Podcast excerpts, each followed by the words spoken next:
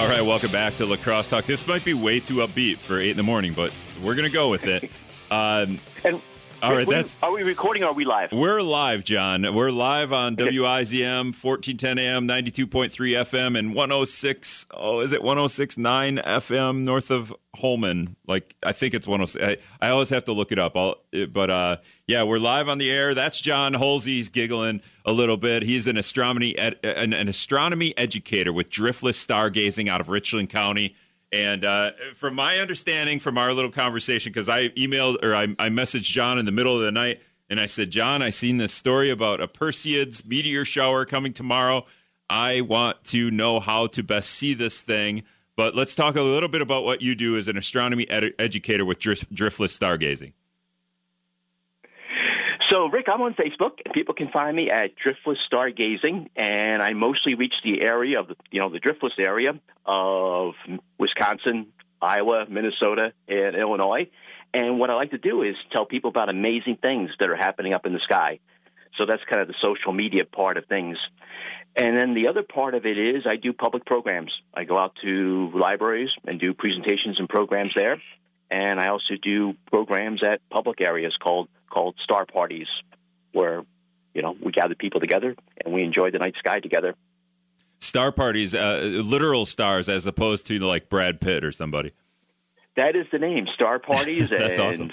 these are public areas where people can come together and I can point out some things for people to enjoy in the sky. Now, people are listening, and maybe educators in the area can can like a school district have you come in and talk about some of this stuff. Does that happen? Or Yeah, can, I've had a I have had a great time talking to talking to schools about schools about stuff. So, yep, yeah, this uh, set up and I'll let them know. Yeah making this career is pretty awesome. All right so so tonight uh, t- well not tonight. I feel like tomorrow and the next night are, are going to be highlights for this perseids meteor shower. First of all why uh, uh, uh, ranking a meteor shower on a scale of 1 to 10 10 being like the most the, the best. If and it sounds like tomorrow night is going to be clear skies for this. Um, i don't know. Where does this rank uh, you know, on the chart pretty high up there. You know, not quite as high for me as a total solar eclipse because that's an awesome event, and I got to see some northern lights, probably like your other listeners did Yeah. back in the spring. That was pretty awesome. But I love how easy it is to see a meteor shower. I love how easy it is to enjoy them, and I love how predictable they are. You know, the northern lights may or may not happen, but this meteor shower, it's been happening for centuries. It's it's going to happen this weekend. Okay, so why? Oh, wait a minute. The you you you ranked it a little bit different. So you ranked things that are happening in the sky. But what about meteor showers in general? Is this one going to be awesome when it comes to you know? Because sometimes I'll look, I'll lay out in the golf course where I'm at, look up, and eh, I saw like two things in the sky. But but sometimes there's hundreds of them. Yeah, every night you go out, you can see meteors. Meteors are always happening. But this weekend, there's going to be many, many more meteors, maybe one every couple of minutes if you're at a dark sky, if you're at a dark sky site. Okay, and we'll get to that in a second. But uh, so so why are we having the Perseids meteor shower? What's happening uh, in in space there that this is happening? And we know, like you said, this is very predictable. We know exactly when this is going to happen. Right. And it all goes back to uh, comets. These are these kind of dirty snowballs made up of ice and sand, and they orbit around the sun. There is one called Swift Tuttle, and it goes around the sun every 133 years. As it goes around the sun, it leaves comet dust, little grains of dust behind it and it last passed by back in 1992. Every year, as the Earth orbits around the sun, we pass through that comet dust. And so these small pieces of dust, about the size of seeds, about the size of sand or maybe gravel, come streaking through my through our atmosphere incredibly quick at about 133 miles per hour. And because they're compressing the air high up, maybe about 60, 50, 60 miles high up, they're creating this glow in the air that we get to see for a couple of a couple of seconds. We're speaking with John Heasley. He runs Driftless Stargazing. He's an astronomy educator. We're talking about the Perseids meteor shower. Now, uh, it sounds like tomorrow night is going to be. And now I know, I know on your on your Facebook page on your website it says the next two nights, but I feel like Sunday night is going to be cloudy and it might not be great uh, uh, to just there'll be clouds in the air, it'll be harder to see. But tomorrow night, so first of all, John, we're you know kind of based in La Crosse. Can I get to? Can I go up on Grandad's Bluff and just lay out there? Will I? Will will it? Will it work? Will I be able to see the meteor shower from Grandad Bluff? I love being at Grandad's Bluff, but I'm not sure. You know, if you're in town, go ahead, take it and enjoy it right there. What I can tell you is you will see more meteors the further away from artificial light that you can you can get. So if you can get away from the La Crosse area, get the sky glows to your back, you're going to see more meteors. If you can't do that, yeah, by all means, head to one of the city parks, head to Grand Grandad's Bluff, and enjoy the view there. All right. So, where would the uh, most ideal place to be? If, you know, like let's just go with what within an hour of La Crosse. Uh, what is the best? Where's the best place to go? Right now, I'm looking at a light pollution map, Rick, and I would head south from La Crosse, especially to Crawford County and especially to Vernon County, to your south and to your and to your east.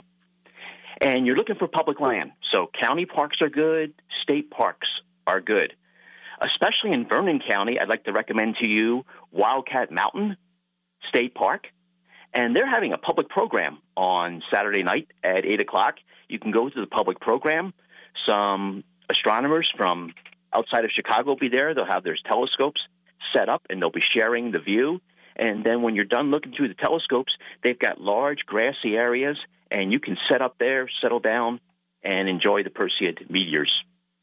So I would make Wildcat Mountain there. If you don't want to be part of a public event, you can go just bordering on Wildcat Mountain. There's the Kickapoo Valley Reserve, which just has amazing dark and starry skies. And the advantage to Kickapoo Valley Reserve is they're open all night. And you just go to their website. I would Google Kickapoo Valley Reserve, dark skies, and we've got a map available for you and kind of suggesting some spaces, places where you can go. All right, yeah, that sounds yeah, that's perfect. Exactly where where we need to go. If you want to get if you want to get like the the all encompassing experience with other professionals that are or or enthusiasts, I don't know if they're professionals or enthusiasts, uh, go to the Wildcat Mountain State Park. Um, is there a website that we can we could check this stuff out? Where here is the time and date to go to check that that thing out in particular. Yep, Friends of Wildcat Mountain State Park. They have that on their website and they also have it on their Facebook page as as an event. And as I mentioned for Kickapoo Valley Reserve, just go to their website and look for Dark Skies, and we've got a whole page there with maps telling you, you know, where to go and what to see. Even some suggested campsites. You know, if you want to stay, if you want to stay tonight, there's good campsites there to enjoy it. All right. So, what are my expectations when if I get out to one of these places, or just get out? You know, where I was looking at a light map. You you brought up light map, so I pulled up a light map, and these are kind of cool. So you just figure out where you can go that's public, and or or if you got someone that lives out in the boonies, uh, go and lay in their yard and check it out. But what are the what are the expectations? Am I going to see a meteor a minute, fifty a minute? What's what's it going to be like? Yeah, I would be careful of the hype of different news outlets saying, you know, hundreds per hour, yeah. just to adjust your expectations that you might see one every couple of minutes. Mm-hmm. And I really like to encourage people of, yeah, just don't go out for five or 10 minutes looking for meteors. Give it about an hour. And that way, if you get out during a slow period, you know, you're likely to get into a quick period.